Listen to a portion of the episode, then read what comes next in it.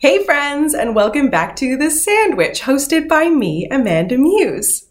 Today, I have an awesome guest, and we're going to talk about so many great things. But I love that she just reminded me that the first time she came into my life, because you gotta love Instagram, she was doing a bird dance, and I shared it, and it was fabulous. I have Stephanie here today. And Stephanie is a designer. She's a turned a full-time advocate. Now, last Christmas, Stephanie campaigned for her own life to be saved and was the first person in Canada to gain access to a miracle medicine for cystic fibrosis. And we are going to talk in length about that today. And after a massive health transformation, Stephanie co-founded a grassroots movement that is making waves in the healthcare system in Canada. She is also a mom of one. She, I mean, when she says she's a designer, her home is exquisite and she's sitting here staring at me. Welcome, Stephanie. Thank you so much, Amanda. Thank you for having me here today. I really appreciate it. I am so excited to chat with you. Apologies about all the tech stuff. That was a nightmare for me to get this started, but we're going to get talking today.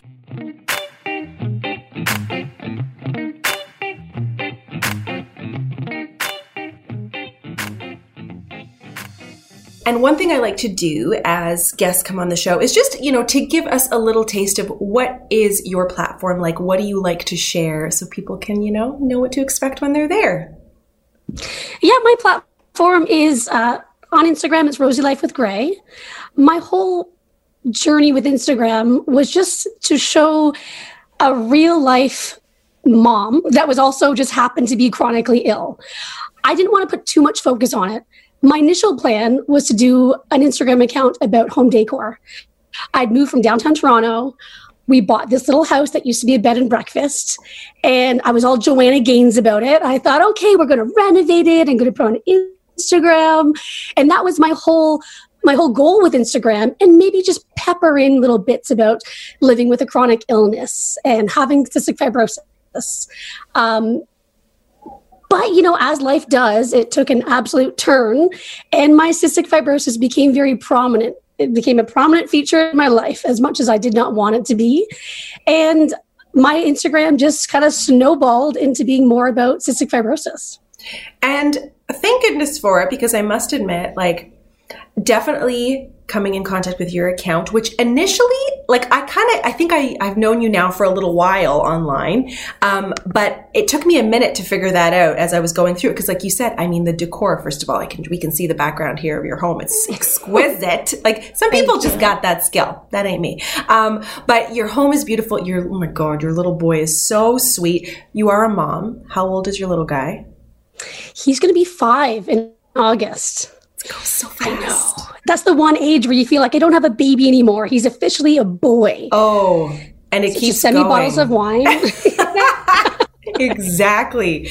But isn't that interesting too? Hey, how, um, you know, with your platform, it does kind of, you may start in one area, but it definitely just starts to veer and people end up on your account and they enjoy what you share, but then they're also curious about you as a person. So as you're going through things with cystic fibrosis, I'm sure people are just generally interested because I can't say that I know many people with it up until the last few years being exposed to the likes of Jeremie Saunders from Sick Boy podcast and Turn Me On mm-hmm. podcast.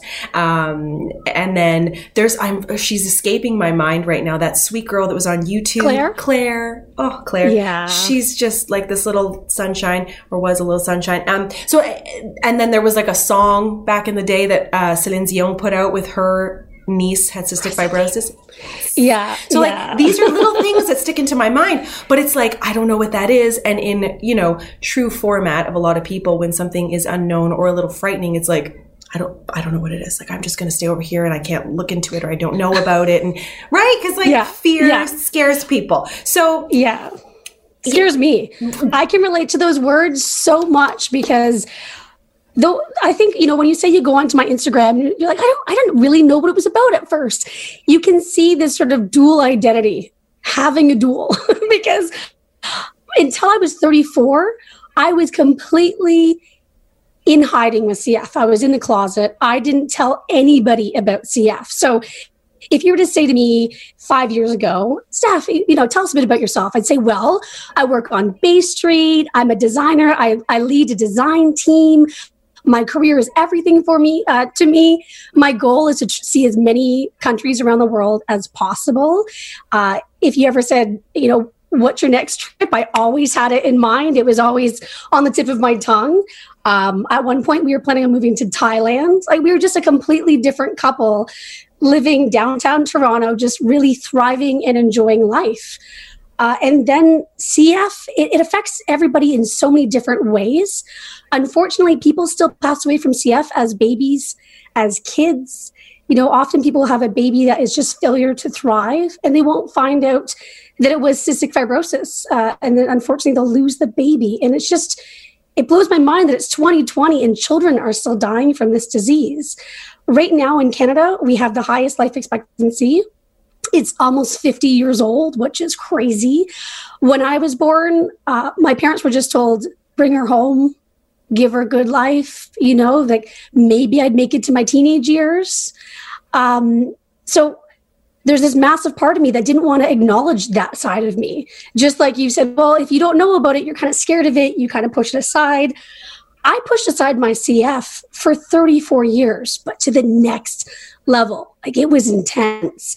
Uh, my employer of 16 years didn't know. Uh, my in-laws. Wow. Yeah. No, my my you know I got married and my my husband's parents didn't know. Most of my friends, you know, my friend that we've traveled around the entire world with, um, she didn't know. You know? so um, I'm like, it was like I'm shocked. Wow. It was next level. Um, I just really hated that side of me. I've always been a confident woman, someone that was proud of who I am, as long as I was able to paint it into this perfect little picture, a perfect little box, and and be very much in control of that picture that I put out to the world. But inside my house, there was so much struggle that I feared people to see. And and to be honest with you, even when I saw people like Jeremy being so bold to talk about his CF and Claire doing these YouTube videos before everyone did YouTube videos, right? Oh yeah. When I saw them do that, this is going to seem very harsh. And it wasn't about them. But if I saw any CF patient being honest and bold with who they were, I hated them. And I, I really genuinely, and I, that's such a horrible word to say, but that's how dark my emotions were with cystic fibrosis. It had nothing to do with the human and the life behind these stories. It had to do with that. Well, how are you comfortable talking about death or cystic fibrosis or or the medications we take? How are you okay with that when in my life I spent so much energy just pushing it down uh, forcefully, and I'd actually have nightmares that people would come in my house and see that I had my medication out or see an IV pole. You know, even when I was staying in the hospital, I would still try to run my team at work. I'd be, you know, we weren't doing video conferencing at that time, which was handy, but I would do phone calls. If my IV was going, if my IV started beeping, I would just try to muffle it on a call. I was just so incredibly determined to show the world that I didn't have CF. And if, and if you even had the inkling that I was sick, well then i'd plan the next crazy trip or i'd be you know whitewater rafting in, in thailand or rock climbing in cambodia you know i just try to do anything that was the exact opposite of a cf patient wow okay first of all i am floored this I did not see from your Instagram page, girlfriend. Wow. And isn't it, yeah. I mean, just listening to this and letting it wash over me, it's like, it's like you said, the judgment you were placing on those people who were being brave and living their truth. It's, it's not them. It's, and isn't that no. always the case, the judgment? It's what we feel about ourselves, yeah. just projecting onto those people. It's everything I feared to be. You know, their courage uh, there was a huge part of me that wanted to be that person to talk about CF, you know, on a podcast. but Absolutely. It, I just had so much personal work to do, and it was a lot of work, and it was a ton of work. But what really sort of broke me open was the birth of my son. Um, you know, I was I'm almost 37 now. Was 32 when he was born, and the first two years of his life, as crazy as it seems, it was the first time that I'd ever done medicine in front of someone new. And even though this someone new was a baby that was mine, he had he was so fresh and innocent and he didn't have judgment. And it's so interesting to put that much weight onto an infant's life. It's not even appropriate. But it was just my opportunity to do something that was me in front of someone knew, even though they were just a baby, you know? Wow, girl. Okay, so let's backtrack just a moment for people who don't mm-hmm. know what CF is, because I mean, once you start to learn about it and you see the exposure to people who have it in the conversations, you get it. But give my listeners a little bit of an idea of what it's like. You know, is this something? So obviously, you have this at birth, right? What's what? It, what is? Yeah, it? you're born with it. It's a recessive genetic disease. So it's like having blue eyes. You get a gene from mom and a gene from dad. Unlike blue eyes, the gene is defective. And, you know, I'm not a doctor, I won't get into the whole science of it, but the result of this defective gene is uh, it affects every single one of your order, your organs, sorry, primarily your lungs and your digestive system. So my lungs uh, constantly fill with fluid. I get constant lung infections and pneumonias and my digestive tract does not work like yours. Mm. Um, it almost, you know, when you describe some to someone about the digestive system, they almost think it's it's a superhero power because I don't digest fat. So when people say, "Oh, I'd love to not digest fat," because we're so obsessed with you know eating habits and diet culture, but for me, um, for the first time in my life, I'm actually gaining weight, and I've never felt so healthy and beautiful because the way my pancreas is very uh, damaged from the day I was born, uh, and I don't produce digestive enzymes. So when I eat food, I don't get any of the nutrients from it. I don't get any of the fat soluble vitamins, which is vitamin D, E, A, K. I don't get much of it. So you really just look malnourished and you start fading away. And um, I was fading away so much from a nutrition point of view when I was younger that it would hurt to walk because my feet had no padding on them. Or even when I got out of the shower, I'd have to tip over because my collarbone, you know, it was such a divot there that I would have to sort of pour out the water. I looked very emancipated. I looked very sick. Uh, and then at that point, my lungs were not too involved in my disease. They were still doing fairly well. Uh, but it got to the point that either I was going to grow and become, you know, what I'm now a five foot five woman, or I'd stay very tiny and malnourished. So uh, in grade nine, which is just the perfect timing, I actually got a feeding tube placed in my stomach. So I had nightly feeds as well as eating like a linebacker during the day. So, you know, you can imagine how when you're going through grade nine and that whole trying to find your identity, and I'm spending time in hospitals trying to manage now a, a painful insertion of a feeding tube. Uh, it was it was a very dark, sort of tough time in my life, and I think those were some formative years that really showed me that CF is not fun, it's not glamorous, and I need to hide this even more. Absolutely. Just hearing that and trying to put myself back into that age and all you want to do is be like everybody else, you know, when, yeah. even when you are considered an able-bodied person and i can't even imagine having that compounded and furthermore in a time that wasn't like now where you can find people to look to like oh, role oh, models and like there was no internet when i was born you know like cf moms today they get a diagnosis and to be honest with you, even when if I tell people about CF, I, I say don't Google it because it's it's not it's a scary thing to Google. But my mom didn't have anything like that. She was handed a pamphlet and sent home and said, you know, good luck. You know, it was given this massive new regime for this little baby, you know, and I, I had, I have two older siblings. I have a brother and a sister that don't have CF. And this is not anywhere else in our family that we know of. So wow. there was no preparation for this. There was no ultrasound that saw clues and prepared her for life with a child with a chronic illness. Uh, I, you know, as a mom now, I can look back and and just have so much respect for the strength that my mom had. That's unbelievable, and it's and it's it's almost hard. Like I find, I don't know if you've had these conversations yet. It's Gray, right? Your son.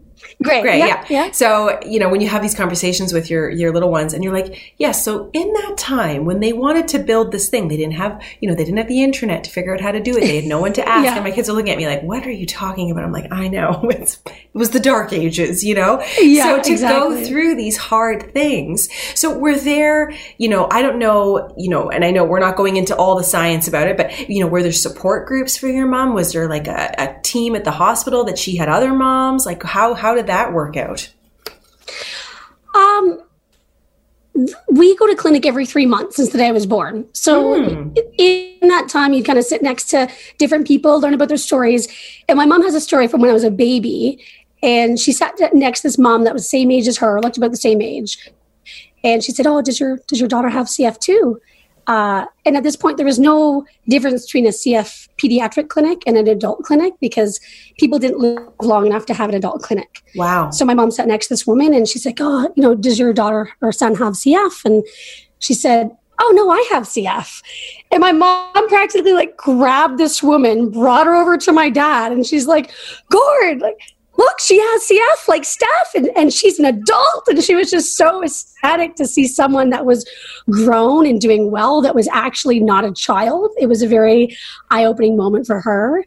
But um, they did have different things for CF, like camps. Oh, okay. But my mom always wanted us to just not have CF be a big identity in terms of just be like, Steph, you do you, you live your life she didn't really find a need for me to go to camp and sit around talking about CF. It, she didn't feel like it was a positive thing to do. But thank God she did that because now, much like we have in COVID, there's a six foot rule for CF patients. I don't know if you saw the movie oh, Five okay. Feet Apart. Yeah. Oh, yes, I did. I, yeah. Um, that movie I actually so read beautiful. the book. I haven't seen it because I didn't know if it would be too much to see. To be honest, it was it was really hard to watch because it was you know you the movie you're not imagining it for yourself, right? And it was very well done. And that, like, from what I understand, the director like based it off of Claire in a way. Like Claire. she was the inspiration. Yeah. Oh yeah. And just for yeah, those listening, character. oh, it was mm-hmm. Claire. Um, you know, was Wineland. It, Wineland. That's right. She was a YouTuber, like before YouTubers were YouTubers, and shared her journey. And she's just this delicious little bright light. Um, and so the story, when you learn about Claire, is about that. Um, so yes, the six feet rule. So tell me about that a little bit. Well, people with CF, we all have different. I mean, there's no glamorous way to talk about CF. So just you know, hold on. Mm-hmm. but mm-hmm. everyone with CF carries different bacteria in their lungs. And this is bacteria just from the environment. Like if you were to go and garden, there's bacteria in the soil. If you're going to, if you know, even with your pool, there's bacteria in a pool if you don't keep it carefully, you know, adjusted. Uh, but with people with CF, because our lungs are so damp, they're just the perfect host environment for environmental bacteria. So each CF patient grows different types of bacteria over time, and it's very difficult to eradicate that bacteria. So you just kind of live with it, uh, treat it with IV antibiotics, oral antibiotics, medications to try to prolong your life, but you really can't eradicate this this bacteria. But if I have one bacteria and like Claire Wineland has a different bacteria, if we were to get close enough to have, you know, even to exchange like you would with COVID, close enough to be able to talk and maybe cough on one another, uh, we could exchange our bacterias and get each other exponentially more sick. So the whole thing with the CF community is this massive feel of isolation because not only are you, um, you know, every CF is very different. So not every one story is the same. So you feel very alone in that, but also you can never have a friend with CF in real life. Wow. I mean, thank God for social media because I have so many amazing friends that will talk for five hour Zoom calls, but there is something about hugging someone and enjoying a coffee or a tea. You know, I'd love to have one of my friends over just have tea on the porch, but it's just far too dangerous.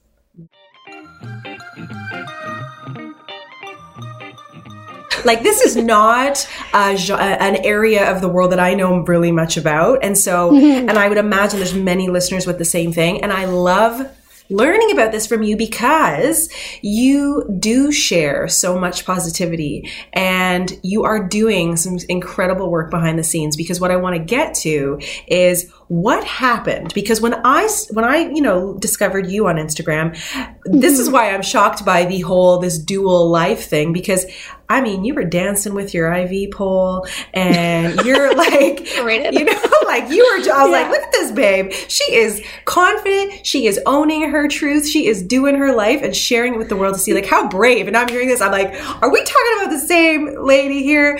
So, oh yeah. Yeah. You have no idea. Even when I'd write an Instagram post, I would be pouring sweat by the time I hit post.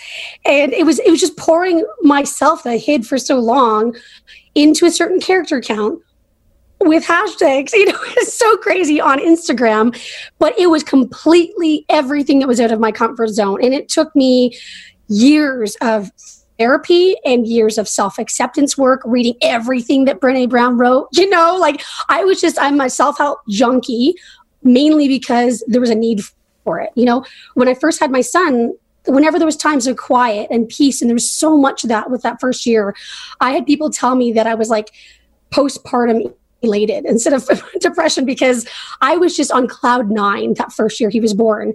But in those moments of true happiness, there was always this nagging at me saying I wanted to tell my truth. I wanted to be, heaven forbid something happened to me. I wanted to be the one to put my story out there. I didn't want someone to hear it in someone else's words and someone else's understanding.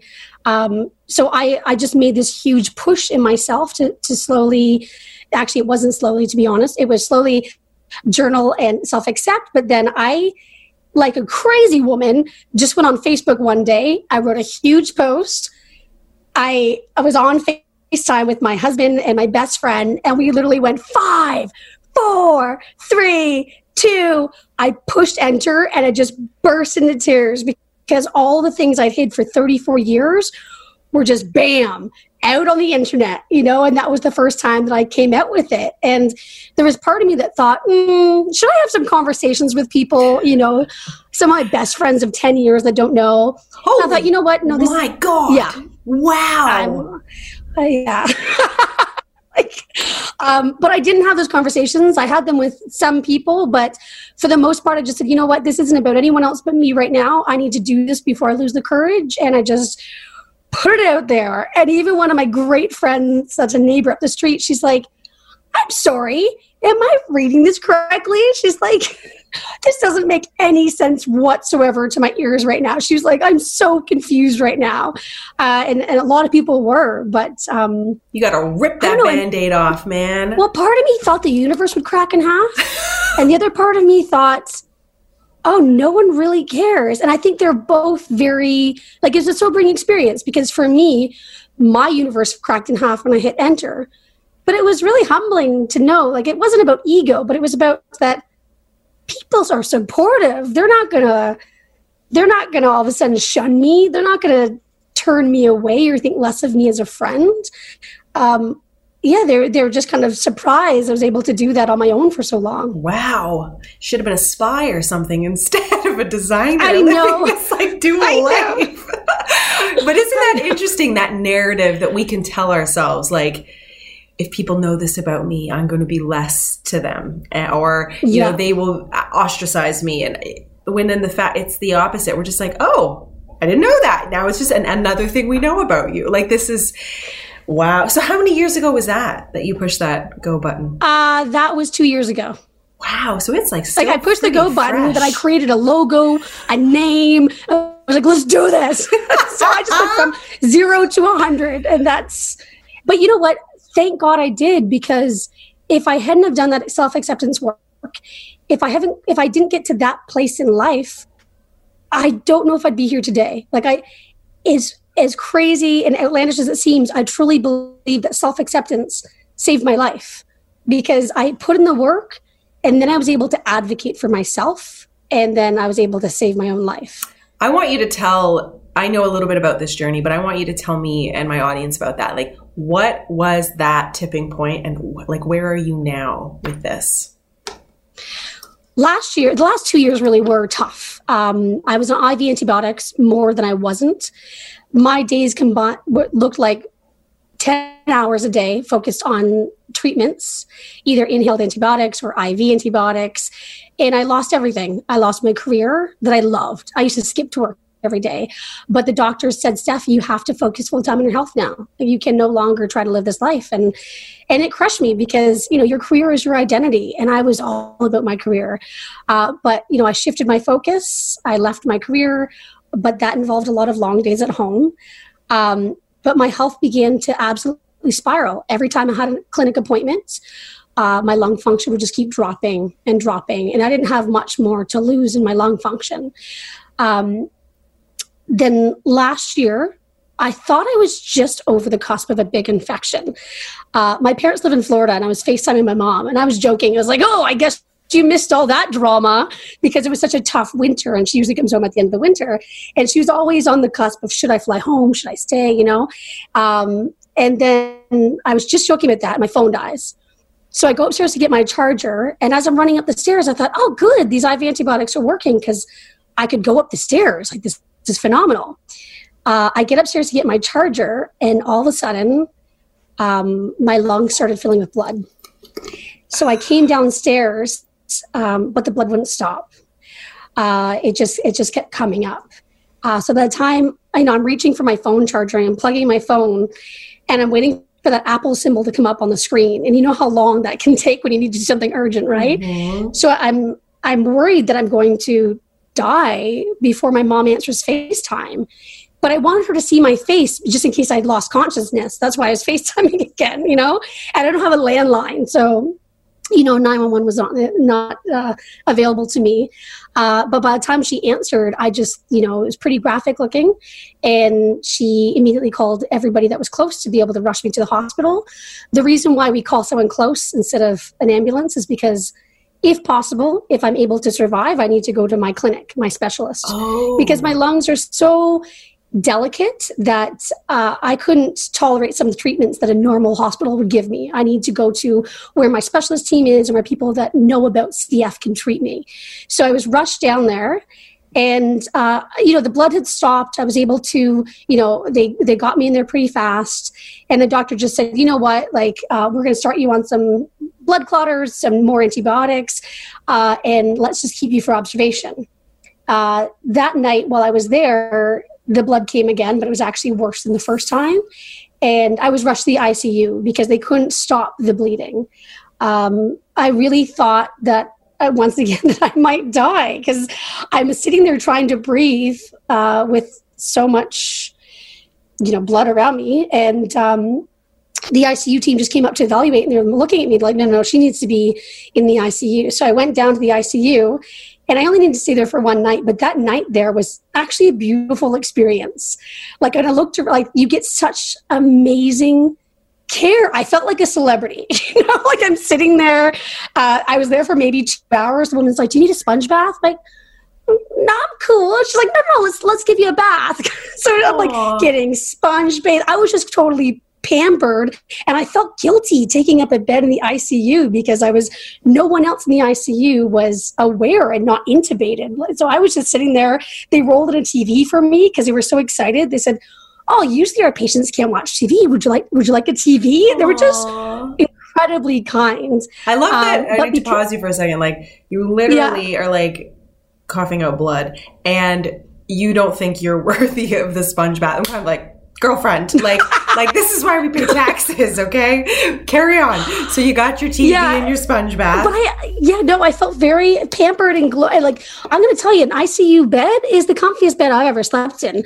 I was just sitting there like, this is nice, you know. Um, but um, after that, because there was so much damage done from all of that fluid, um, it really spiraled my lungs. Uh, from then, slowly, uh, it grew more of an infection and more of a pneumonia. I lost ability to walk. Um, at one point in the hospital, having a conversation with my son, all of a sudden I would just start to almost hyperventilate because it took so much energy, like the mental energy to be try to be on you know with a with a four year old was just so much that it would just break me down and and I didn't think I was too bad. But then I'd have girlfriends come to visit me, uh, and they would just look at me and start and burst into tears. And they've known me my whole life, but they've just never seen me in this in this state. Um, my girlfriends were amazing, though. Everyone took turns just sleeping with me in the hospital, so I didn't have to be alone because I was so you know so sort of touch and go that I was afraid to go to sleep at night. I was worried that I wouldn't be awake in the morning. Uh, so after that, my lungs just were not recovering. Um, but at the same time, in the States, this miracle medicine was coming out. So I'm seeing people that were in my position getting access to this medication, and their lives were just turning around. And then over here in Canada, I was going for a lung transplant assessment. My team said, you know what, Steph, these lungs are done. Like, you know, they didn't say that frankly, but they said, you know, have you considered a lung transplant? And hearing that was tough because that's not an easy surgery and there's nothing certain about those outcomes.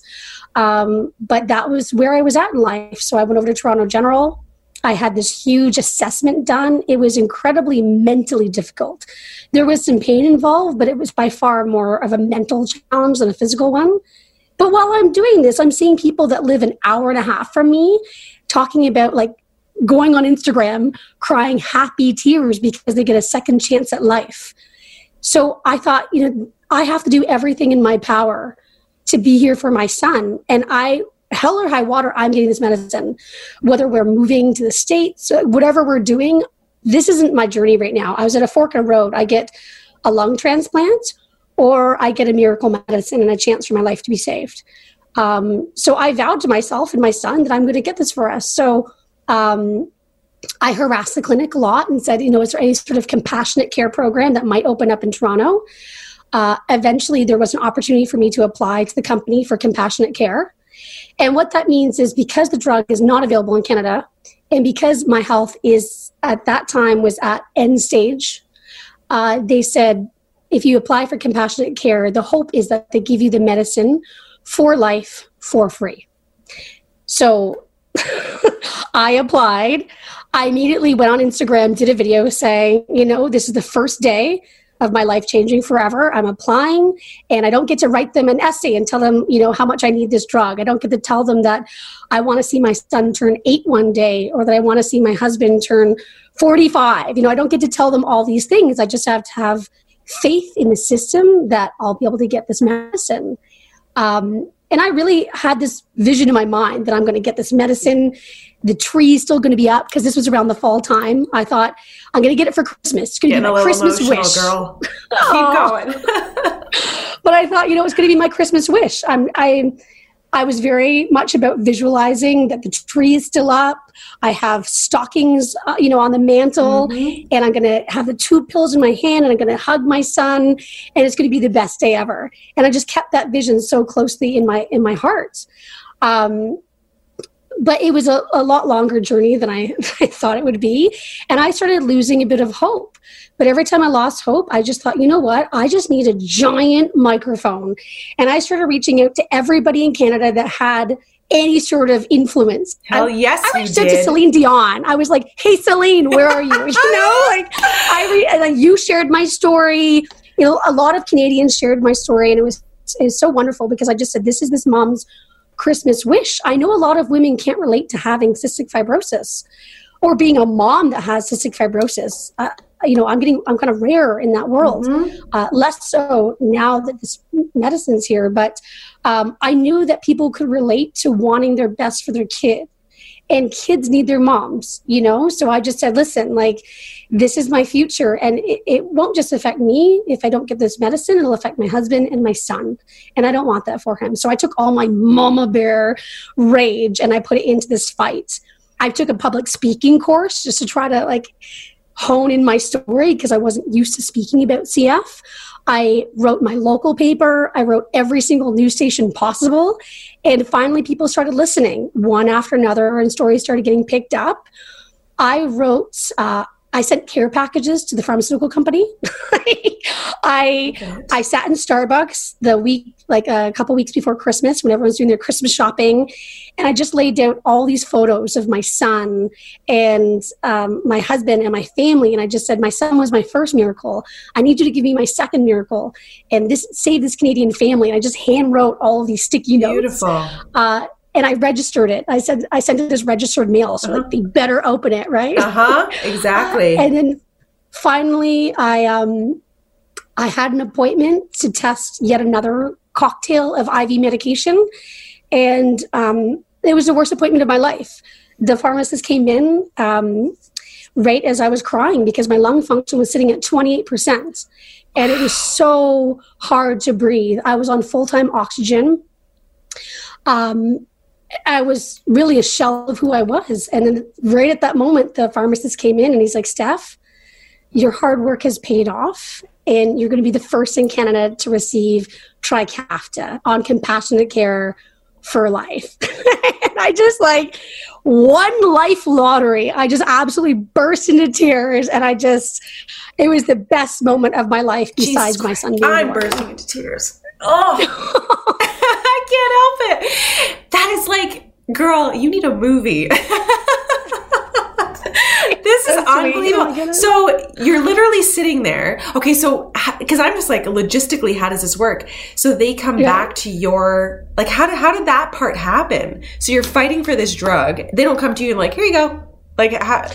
Uh, no, like I actually got an email from somebody at the company saying, "Okay, we're looking into your file," because I was emailing them all the time. I was, wow. I thought I was going to be on a no-fly list. I was like a dog with a bone.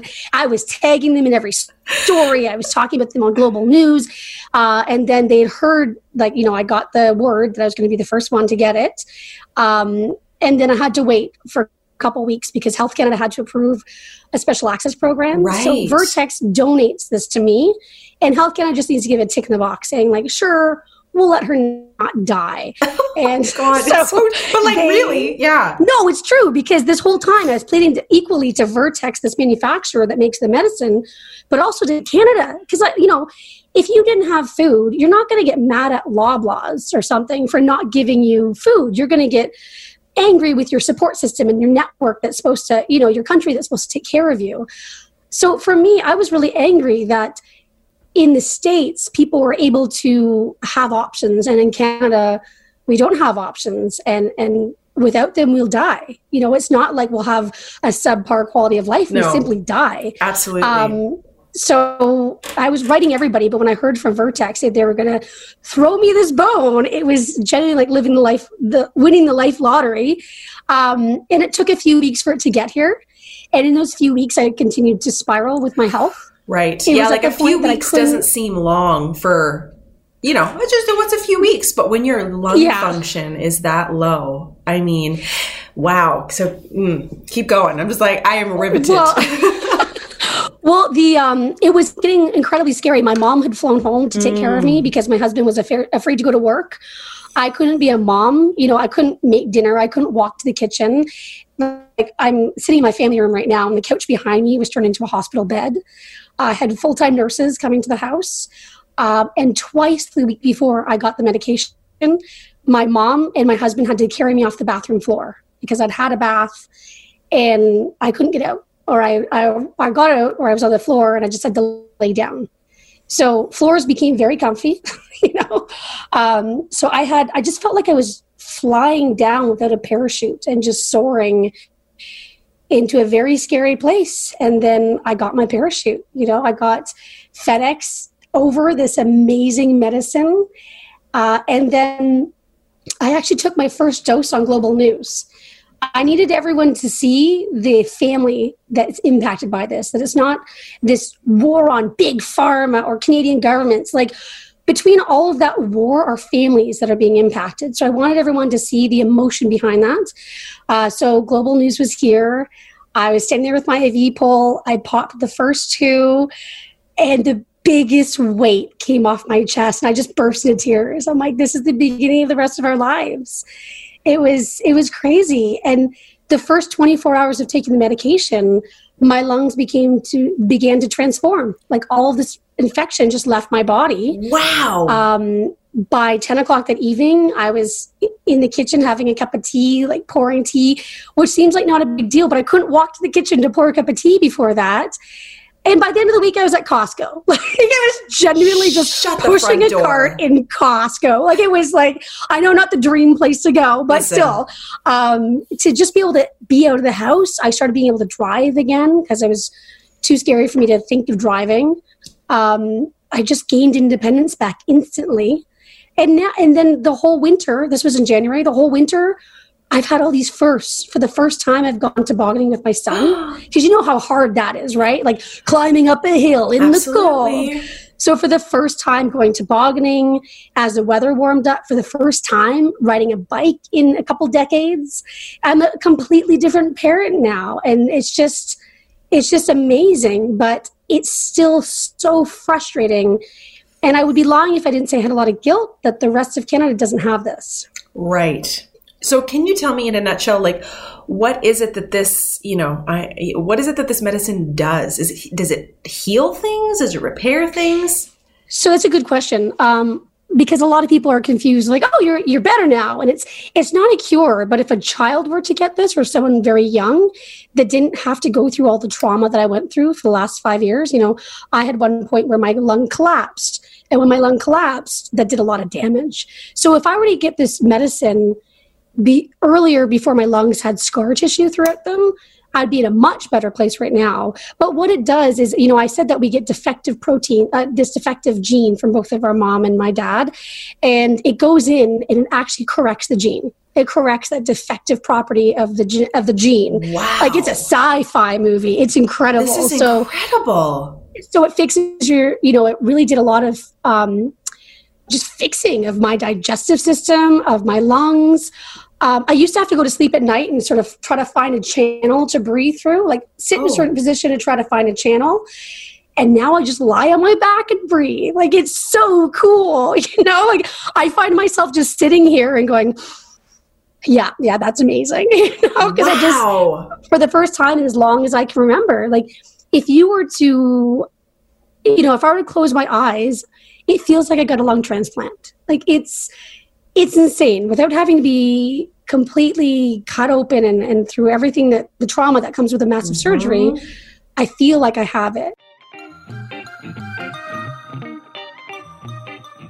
now because i'm almost 37 and in cf years i'm kind of old you know um, this damage i'm not going to get lung function completely back so the right. last the last test I had, I'd gone up to 39%. Wow. Which is a huge jump, but the quality of life difference is just night and day.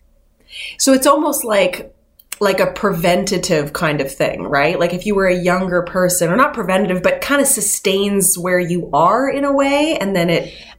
But that's the thing, though. Like if I got this when I was 12, um, yeah, I would have had some of the weight gain issues, but my lungs weren't really that impacted. I didn't spend right. my first and the thing is, children still die of CF. So right now, uh, I think even in the States, you have to be 12 years or older to get this medicine because it's pretty hard on your liver. Okay. Um, but eventually, I think they'll change those and they'll modify the medicine and things will grow and evolve over time.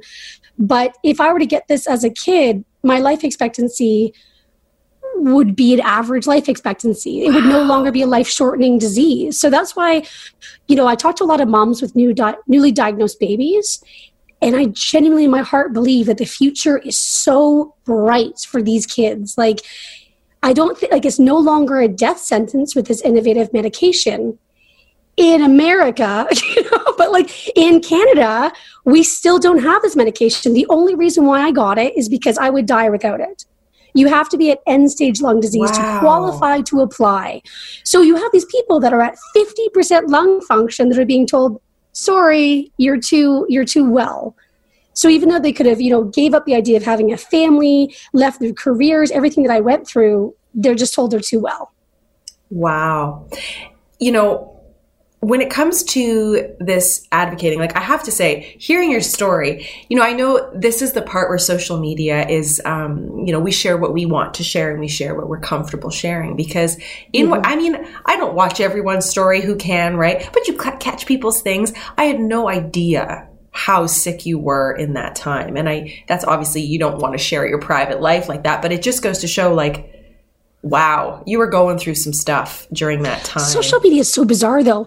I remember I did do an Instagram story from the ICU, which was felt highly inappropriate, but I just thought, I just thought this is just from a human experience. This is interesting, you know? Absolutely. I lost so many followers that day, and I was like, you know what? I don't care. Obviously, I'm fighting for my life. I don't care about numbers here or there, but I was just like, you know what that's like? Wow. I never wow. watched the movie. Did you ever see that movie, The Beach, with Leonardo DiCaprio? No, but I went to that beach. Back. Oh yeah, I stayed across yeah. from that beach. Oh, um, oh, nice.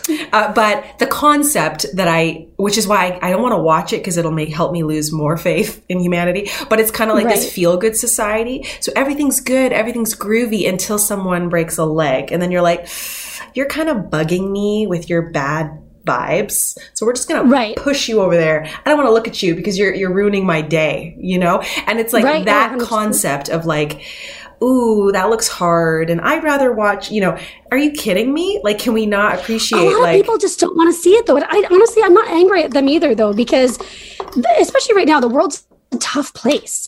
Right. I actually did a really great interview with a big news station that didn't get aired because of the news right now. It kind of got, you know, pushed down until it was deleted. Mm-hmm. But they gave me the footage, the footage.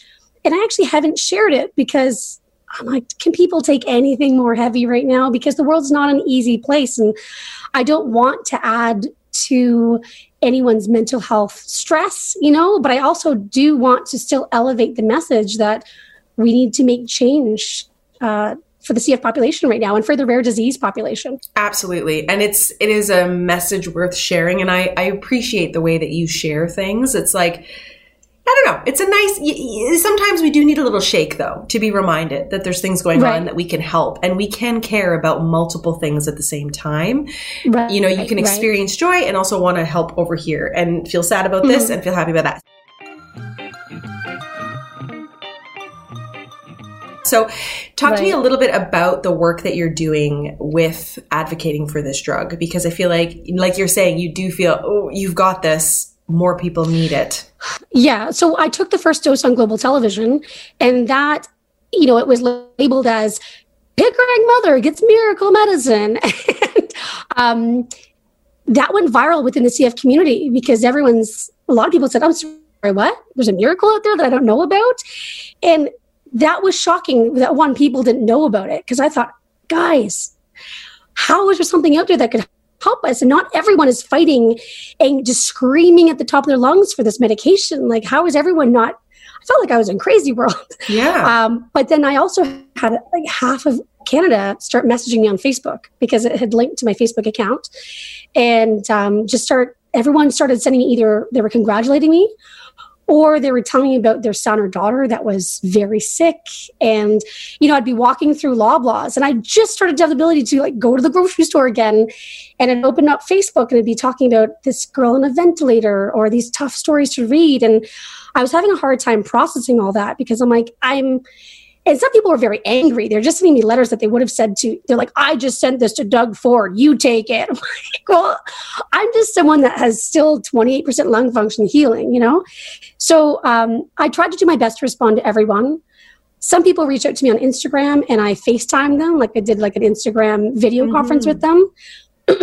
I wanted to be mindful that I was in their shoes, you know, a week before that. And that I felt their heart and that they're just trying to do something that makes a difference in their kid's life or in their own life.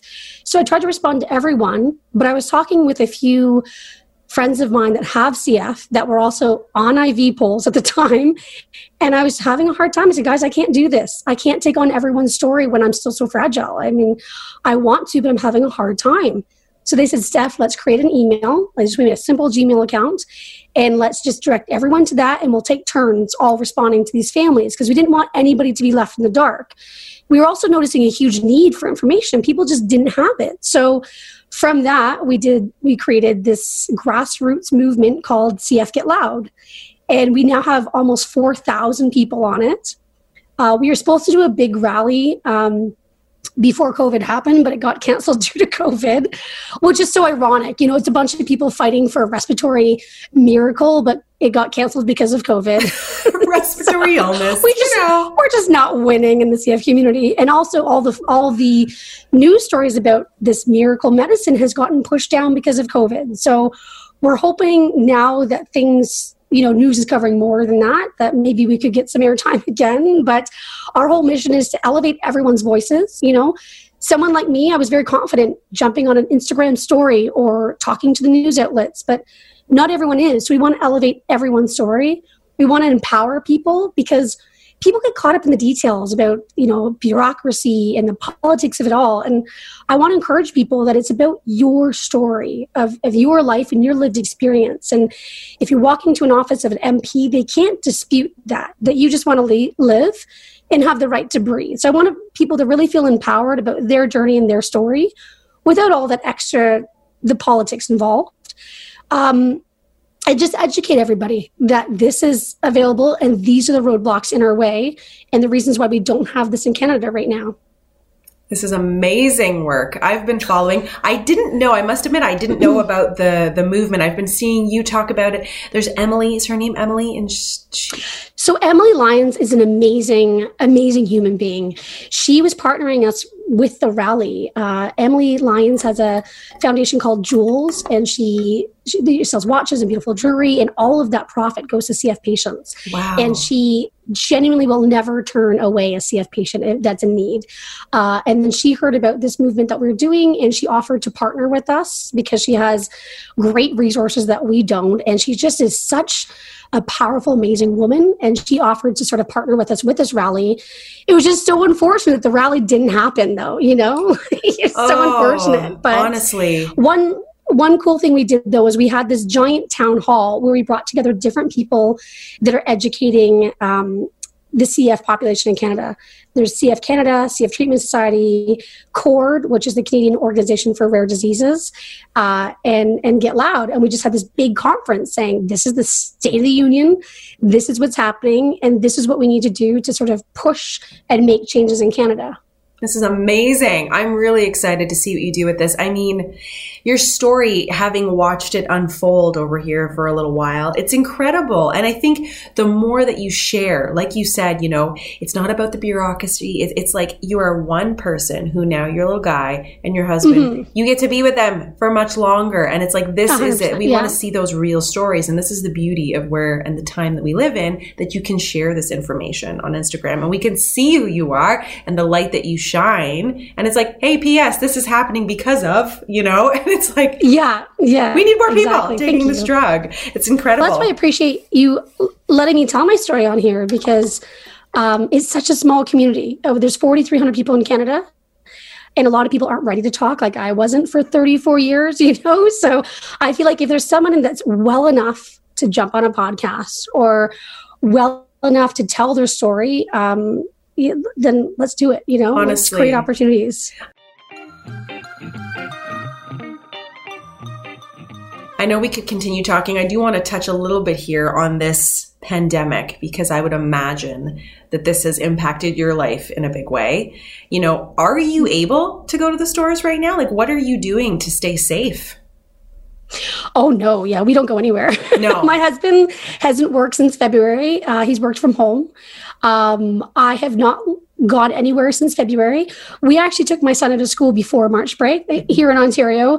The schools, at least in Durham, the schools had closed down right after March break. Mm-hmm. But I kind of gave the school, and they saw because it's a small community, they saw me on the news and that.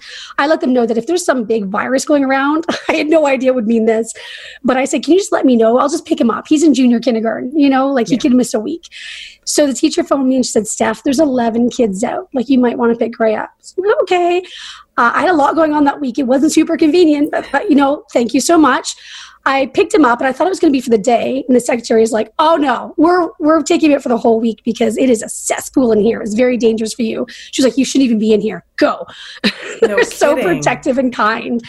But um, I had no idea that I was going to be taking him out for until forever. You know, like yeah. that first week I started homeschooling. I'm doing videos about this precious little homeschool environment.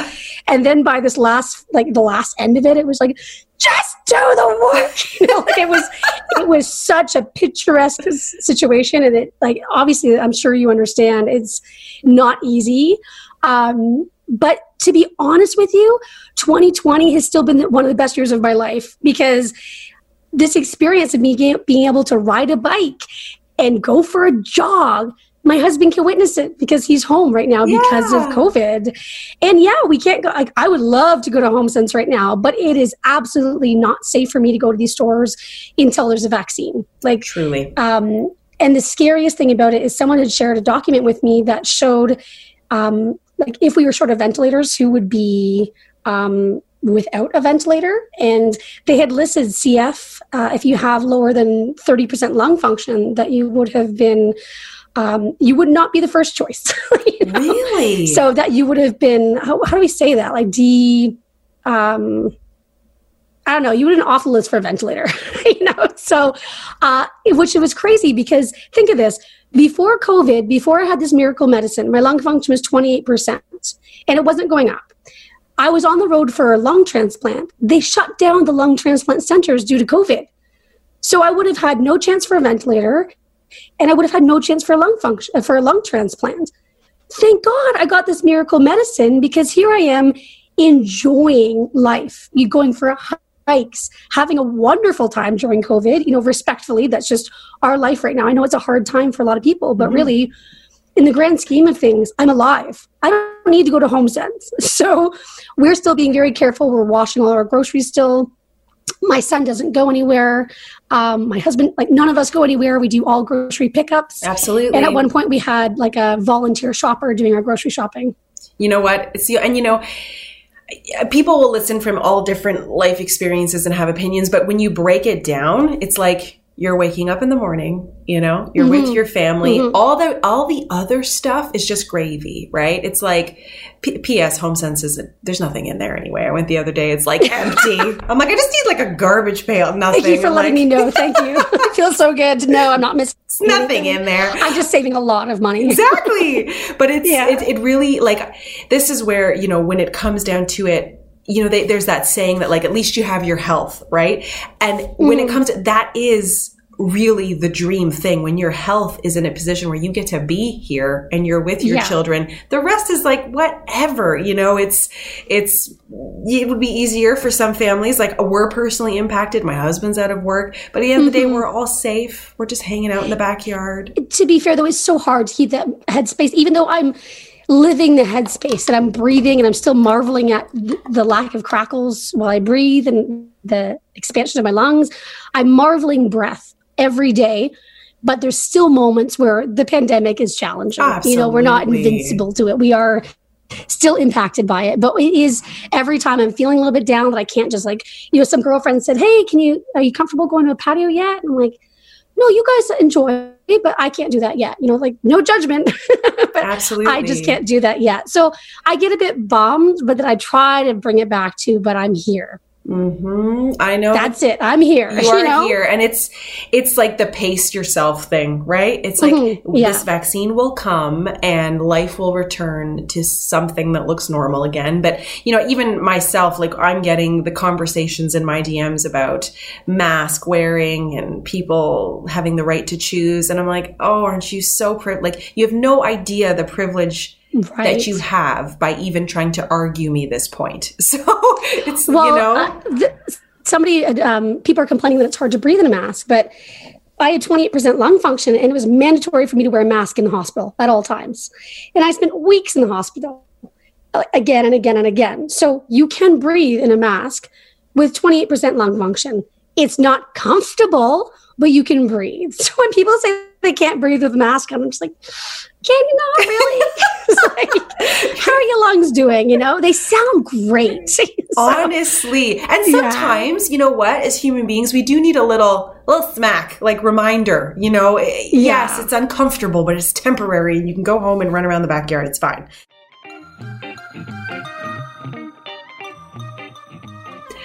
So we got to talking, and there was a whole section that I wanted to talk about Stephanie's journey into motherhood. But then I thought maybe we'd overwhelmed you enough. So this might be a little excerpt on a second podcast, or I may just include it in this big one. We're going to talk about it for a moment here because it's actually a really beautiful story. So let's just start at the beginning. So tell me a little bit. We got to talking. Okay. So we were just talking about making the choice to be a parent when you have CF. And it really was a moral dilemma. You know, my husband and I would talk for five hours at a time. We'd go on road trips and spend the entire time crying because we didn't know if it was fair for me to want a child, fair to be a parent when you don't know what your life expectancy is. You know, there was no, and no one knows what they're going to live to. You know, we could, you know, as they say, you could get hit by a bus tomorrow. But we had some facts around my health, right? so uh, we'd finally overcome that and decided, you know what, this is what we want in life. This is, we deserve this. And this is what we see for a future. You live once, this is what we want.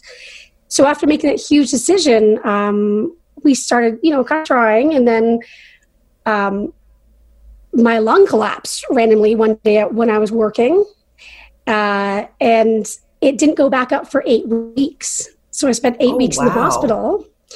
Uh, and eventually it did correct itself but um, after some intervention, it, it, corrected itself. But when you have a lung collapse, there's a 50% chance that your lung will collapse again in the next two years. They just, it's a crapshoot. They just don't know if it'll happen again, right? But it was very delicate, my lung. So we decided we had to wait at least two years before we started trying because you know you you've been pregnant that when you're having a baby and it grows it pushes up your lungs so you really don't want that extra pressure on them unless you have strong good lungs.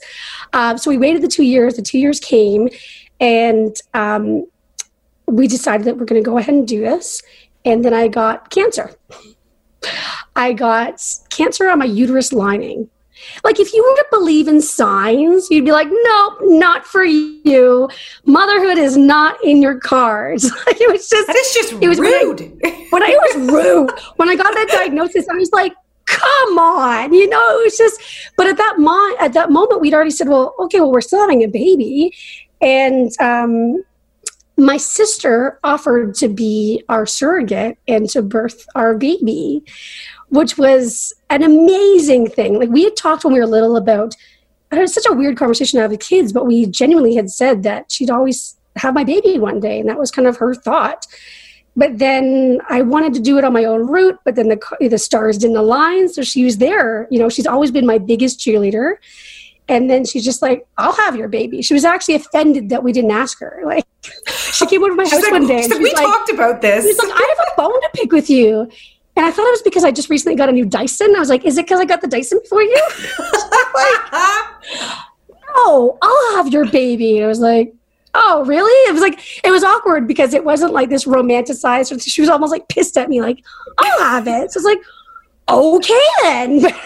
So at the time i was waiting to hear back if i needed chemo for my cancer on my uterus lining and i was going for surgery at sunnybrook uh, and at the beginning of one month i had the surgery and at the end of the same month i had an egg retrieval and knocked up my sister So she's working at the time.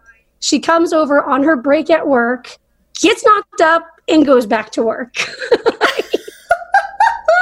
now that is a good sister. Such a good sister. She's the aunt of the year.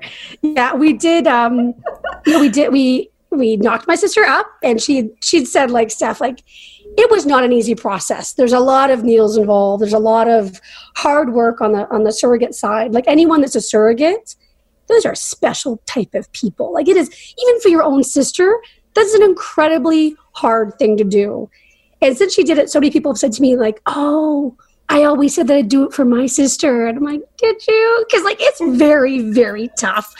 So, yeah, we went through it. It worked on the first time. We didn't have to go through wow. multiple rounds of, you know, IVF. And um, she had my son August 4th, 2015. And she is the best sister on the absolute planet. She's incredible. So amazing. Oh my gosh. Yeah. What a story. You know what? It's like, you know, you said the believe in science thing, but I mean, the fact that that pregnancy took on the first go, that is a sign. Like, yes. Wow. Yeah. Yeah. Wow. But I think beyond the moment of me getting my like life lottery miracle medicine, the only moment that trumps that is when my sister had her C section. We just had like my forehead to her forehead.